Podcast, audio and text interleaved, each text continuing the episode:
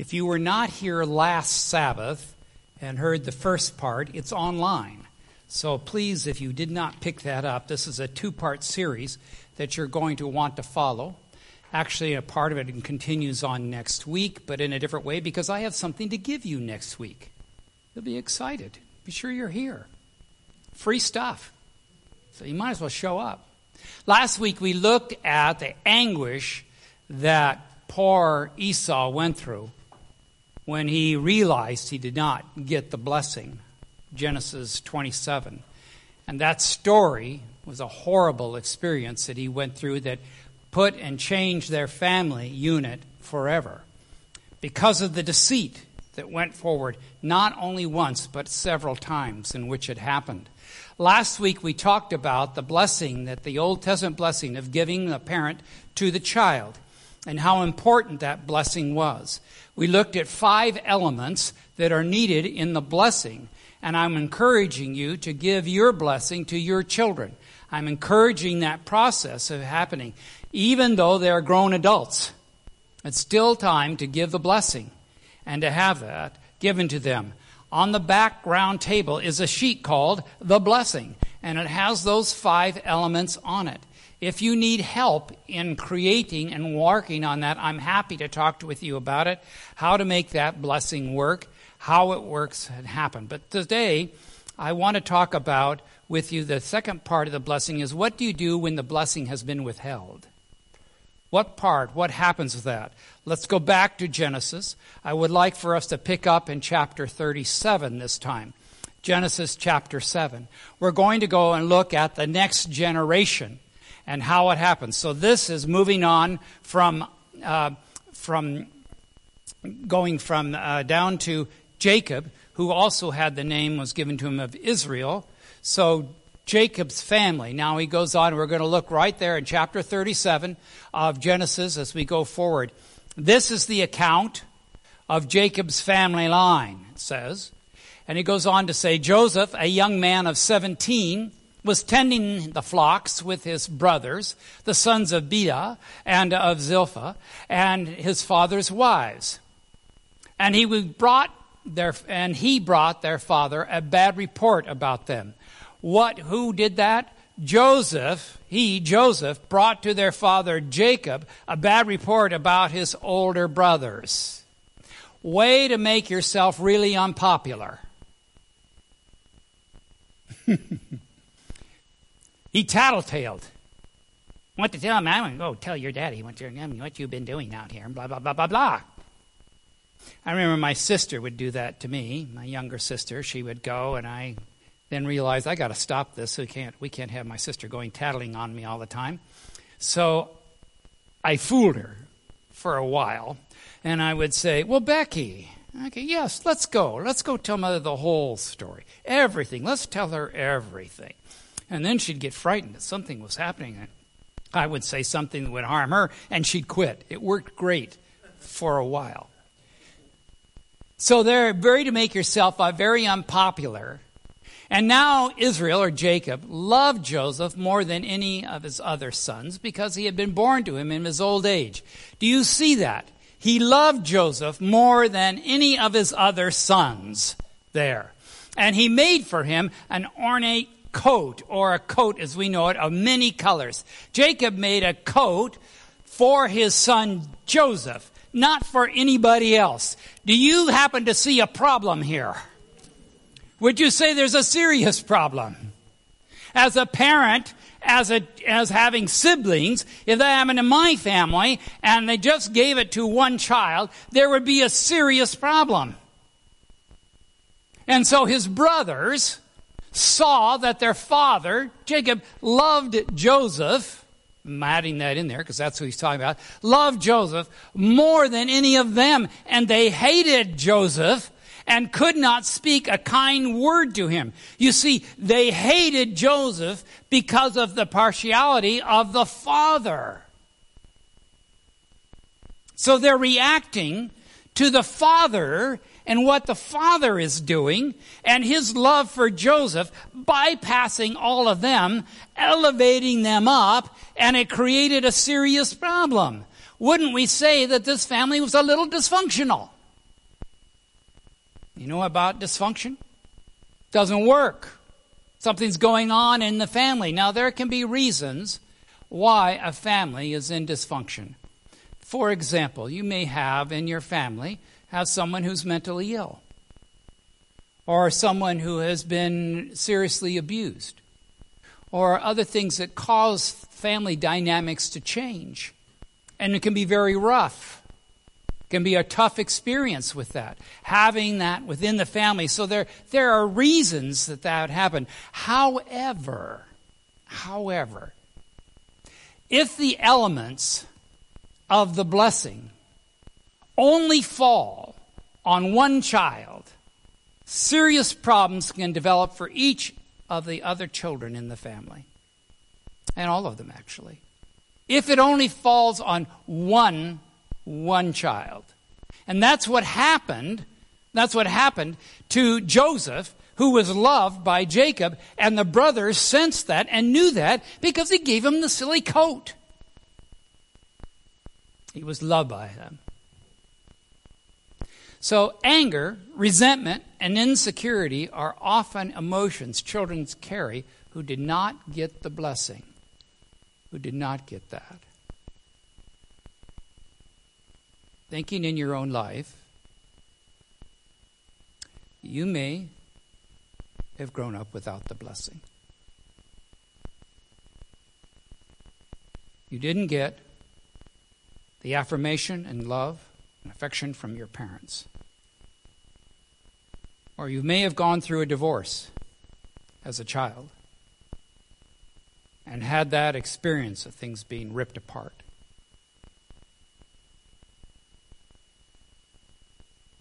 And you wondered if you're at fault. Or other dynamics took place in your family, other losses.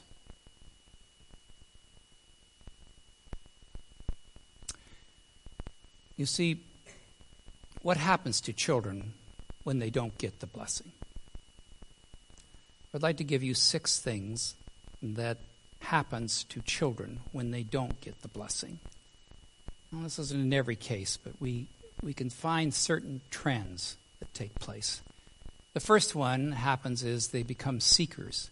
Now, a seeker is someone who searches for intimacy, but seldom is allowed and finds it to tolerate it, can't have it. They are they become isolated, they become distant from people, and yet they still are reaching out trying to find it. You see, they become seekers looking for it, and yet they don't really accept it. And so it becomes a blockage within their life. Seekers. The second one is those are we would call the smotherers. They go around and they smother others with their own unmet needs. They need to have that, need to have, and so they're constantly reaching out for others and they smother their relationship. They get into something with someone else, they get into a relationship, could be a love relationship or a friendship relationship, and, and they'll log on and they'll, and they'll grab on and they'll pull that person so close that the person says, I can't breathe, give me some space here. And they can't have it because they didn't get it as children.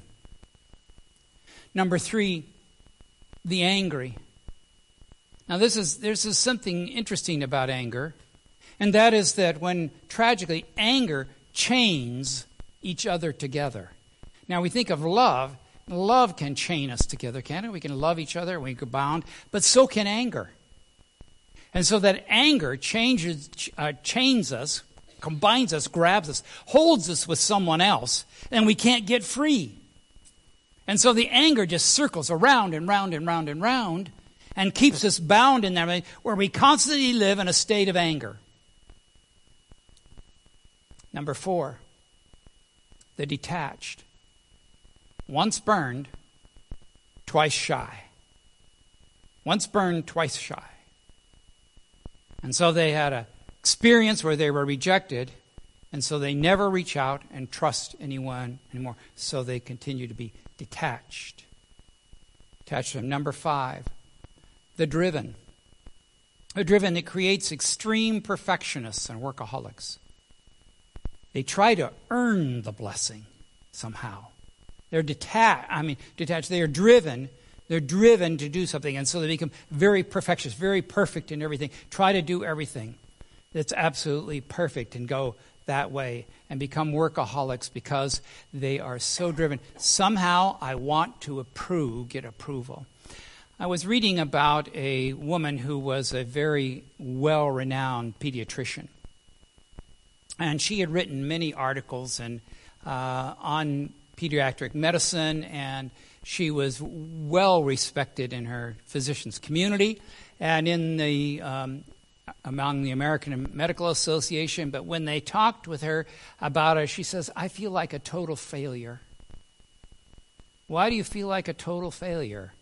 She said, I work and I work and I work and I do all these things and so forth, but I just feel like I can't there. She was driven, but the problem was she didn't have the blessing. And so she was looking in her work getting her degrees, doing all these articles, doing everything to try to get enough approval to take care of it. What she missed was the parental blessing that she did not get. And therefore, she was reaching out to other things to try to get it, and she could not get it because it wasn't the right source. Number six, the seduced. And the seduced are looking for love in all the wrong places. And so they get into crazy relationships with people, trying to find that someone who will love them, someone who will care about them. And so all barriers are down, all common sense is down because this person loves me. And they go from place to place to place, pass around, looking for love in all the wrong places, and it's very painful for them. Very painful to happen. Here's a picture of my family. Uh, we're a little, we're a little dysfunctional. Isn't that great? Look at that. Is your family like that? I think, you know, we, we all have odd spots and everything. Our crazy family. Uh, so, so there we are all eating there together. So how do we live when we haven't received the blessing?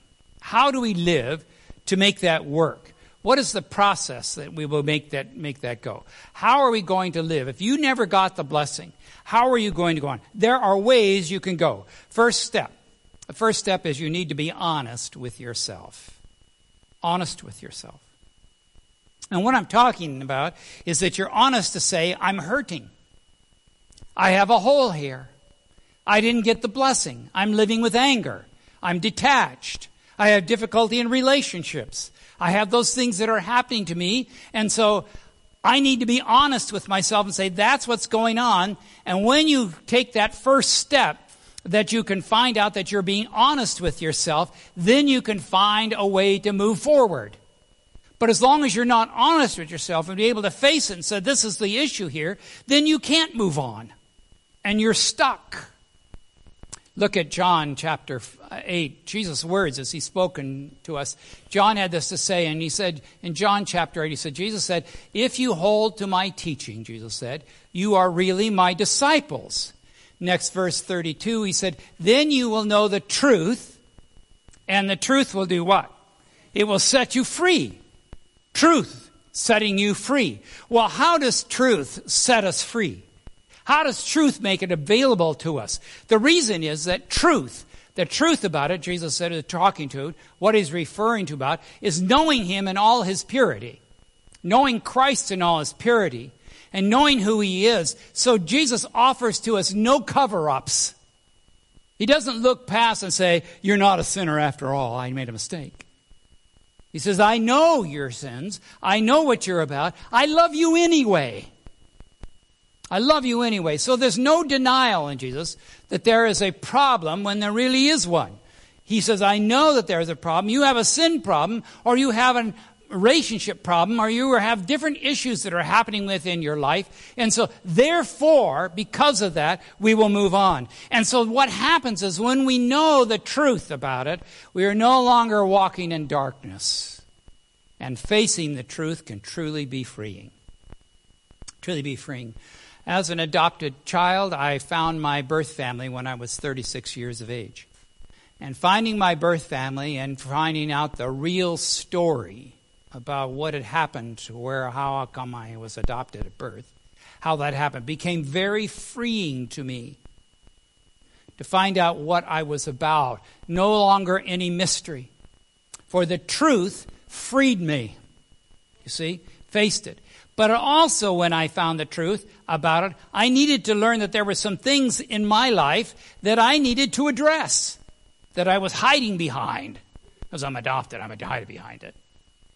And so I had to address those issues in my life as well. And I found that when I address them also to be freeing.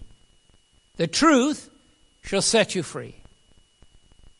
But here's the honest part about it it is extremely important to be honest about your own feelings when you missed the blessing. Did you get that? It's extremely important. Extremely important. If you miss the blessing, if you've been living with that, then it's time to address that in your life, and you will be better afterward. To being honest, truthful about it. Seek to understand. Number two is seek to understand your parents' background. Seek to understand your parents' background. Now, in the vast majority of cases, parents who do not give the blessing never got one themselves. Now, in understanding my adoptive mother, who I love dearly and a wonderful woman, but my adoptive mother was someone who was not very affectionate. She was someone who was uh, distant. And when I became an adult and began to understand some of these things about the blessing and about what happens, I look back into her life. She lost her mother when she was four years of age. Her mother died. And so, for a long time, until she was 12, she was without a mother. She was passed from dither to toast and all around, going all around, here, there, and everywhere. And raised by a father who was trying to keep his uh, four children together and making that happen. And, and that whole journey that, that my grandfather went through and happening, it affected her. It affected her life. So, therefore, it affected us. So I could be critical of my parents, and that does not help to sit there and jam at them and pick at them, but to understand them and to understand what happened. My father, on his side of the deal, my father's um, and my grandpa and grandmother on his side divorced when he was two. So he grew up without a father in his home. Learned that his father was a terrible man, which he wasn't. He was a great man, wonderful Christian man but that affects all of us. How that happened. It's the world in which we live. So understanding, understanding can be a great thing of what your parents went through. Not to judge them poorly, but to understand what happened. Because in understanding the truth shall set you free. You see? Number three, understand that even a curse can be turned into a blessing. That even a curse can be turned into a blessing. Cursing divided in the Bill is not taking the name of aim. Cursing in the other was the way you devaluate someone. You lightly esteem them. And that's exactly what um, Joseph's brothers assumed by his by Jacob giving him the coat, that they did not get a coat. And so they were devalued as they weren't as important, and they knew that they were not as important. And so they took that, and they therefore received without words, but by actions, a curse from their Old Testament type of concept of curse. And so they had difficulty in shaping that. Do you know the story of Balaam? So Balaam, Balaam was a prophet of God, and he was asked to come and curse Israel. Are you familiar with the story in November 22, uh, Numbers 22? So he was asked to go and curse curse him. So he's, he's on his way. He's on his donkey. He's going to get paid for this to curse Israel. What a great guy this uh, Balaam was. So he's on his way, and if you know the story about uh, the angel stood in the way to block him, and the uh, and the donkey wouldn't go forward, and and the donkey saw the angel, but uh, Balaam didn't. So Balaam's beating at him and cursing him and trying to get him to go forward and go down the road because he has business to go. And he didn't understand that there was an angel standing there. Uh, to get that, the angel could have killed him. But the grace of God is sufficient. And so he's, he's there. He doesn't understand. And finally, the donkey speaks to him, talks with him. Incredible. And when he goes, what happens? He was to give a cursing, and what happened? The Lord would only let him give a blessing. Blessing to So in Deuteronomy 23, we have this passage, and I'd like you to look at it carefully. However, the Lord your God would not listen to Balaam, but turn the curse into a blessing for you. Because why? Because the Lord your God loves you. Speaking Israel. Let's modify this a little bit. However, the Lord your God would not listen to whoever cursed you. He would not listen to them. And he's going to turn that cursing into a blessing for you. Why? Because he loves you. That's why. He turns it because he loves you. He doesn't want to live, have you live under a curse, to be devalued, to be loathed. He's picking you up. You see, accepting God's spiritual blessing for you, He makes you part of that. He lifts you up. He gives you His blessing. So all of us, in a sense, all of us, in reality, become His children. You become his child. You find your reality. Do you know this man? Who this man is? If you said uh, if you said Prince Charles of Wales, the correct title, we give you extra points for that today. Prince Charles. Okay, so Prince Charles, what's he going to be when Queen Elizabeth dies? He will be the King of England. That's where he's in line for the throne. Now, did he get that by his brilliant military service? No. How about his education? No. How about his wit? How about that he's really a bright guy and everybody thinks that he would make a great king? What is the reason why he will be the king of England? Because he was born in the right spot. He happened to be her first son. That's it.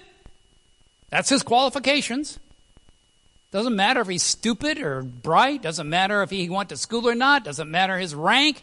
Matters nothing because he will be the king simply because he is born there. When Jesus died on the cross, he paid for your sins, and by accepting him, you are grafted in to be his adopted child. And therefore, you are there by your inheritant right through him. Just like Charles, you, you didn't deserve it. doesn't matter your degrees, doesn't matter what happened. You're there. If you want to test yourself, you go into a bathroom that has no lights in it and you turn out all the lights. Now, you can't see yourself in the mirror, you can't see anything. That's what God sees. He doesn't look at your outward appearance. He doesn't look at your degrees on the wall. He doesn't care what car you drive. Doesn't look at your bank account. He looks at you there in that darkness because he loves you. You see? Number four. Number four is at home with God's family blessing. At home with God's family blessing. In John chapter 10, Jesus said several things. We'll look at this real quickly. My sheep listen to my voice. I know them, and they will follow me. My sheep know my voice. I give them eternal life, and they shall never perish. No one will snatch them out of my hand, Jesus says. Matthew 28, just before he letters, and Jesus came and spoke to them, saying, Lo, I am with you always, even to the end of the age. Jesus' mission that he gave us, he started his ministry and he laid it out, and you can read it in Luke 4. He was quoting from uh, Isaiah when he said, The Spirit of the Lord is on me because he has anointed me to proclaim good news to the poor. He has sent me he has sent me to proclaim freedom to the prisoners and recovery to the sight of the blind, to set the oppressed or hurting hearts free, those who are held back because they didn't get the blessing, to proclaim of the years of the Lord's favor. In Christ, we gain a spiritual family.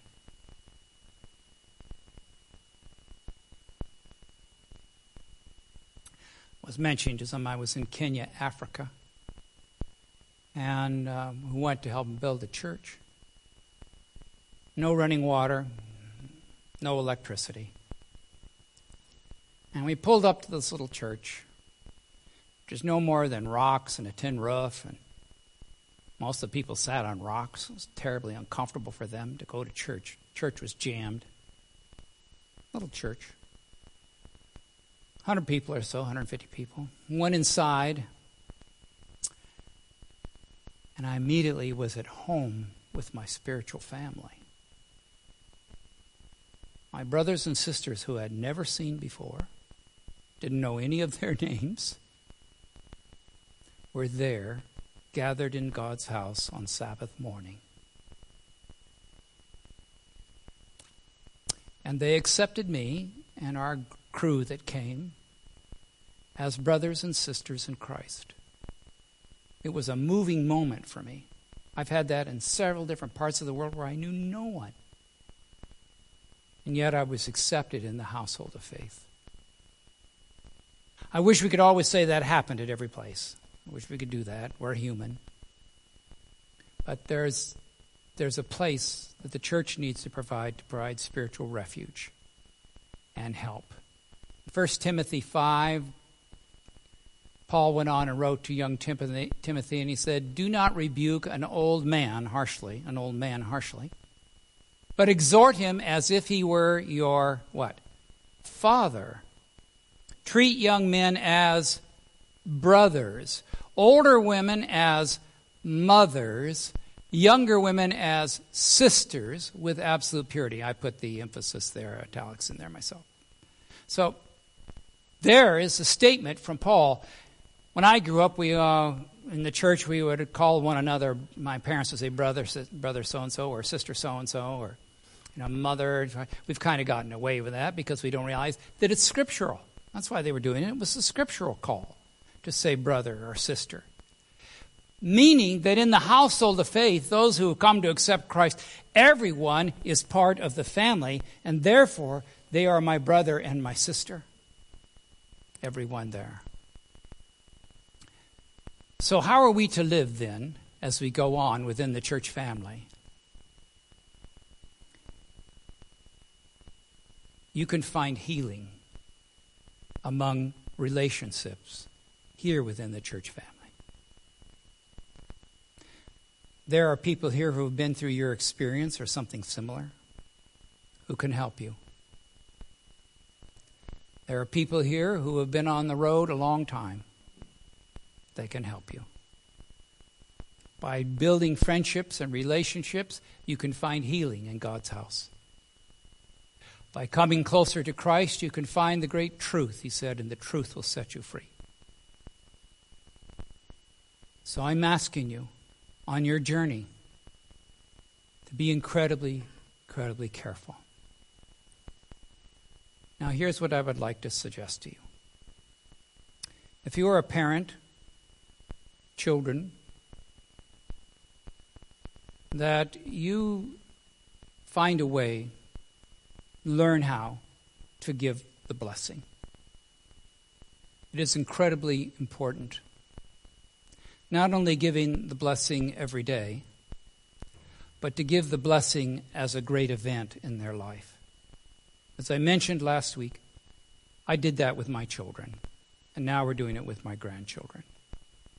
So when they graduated from high school, that graduation weekend is when they get the blessing because they're entering an adult world.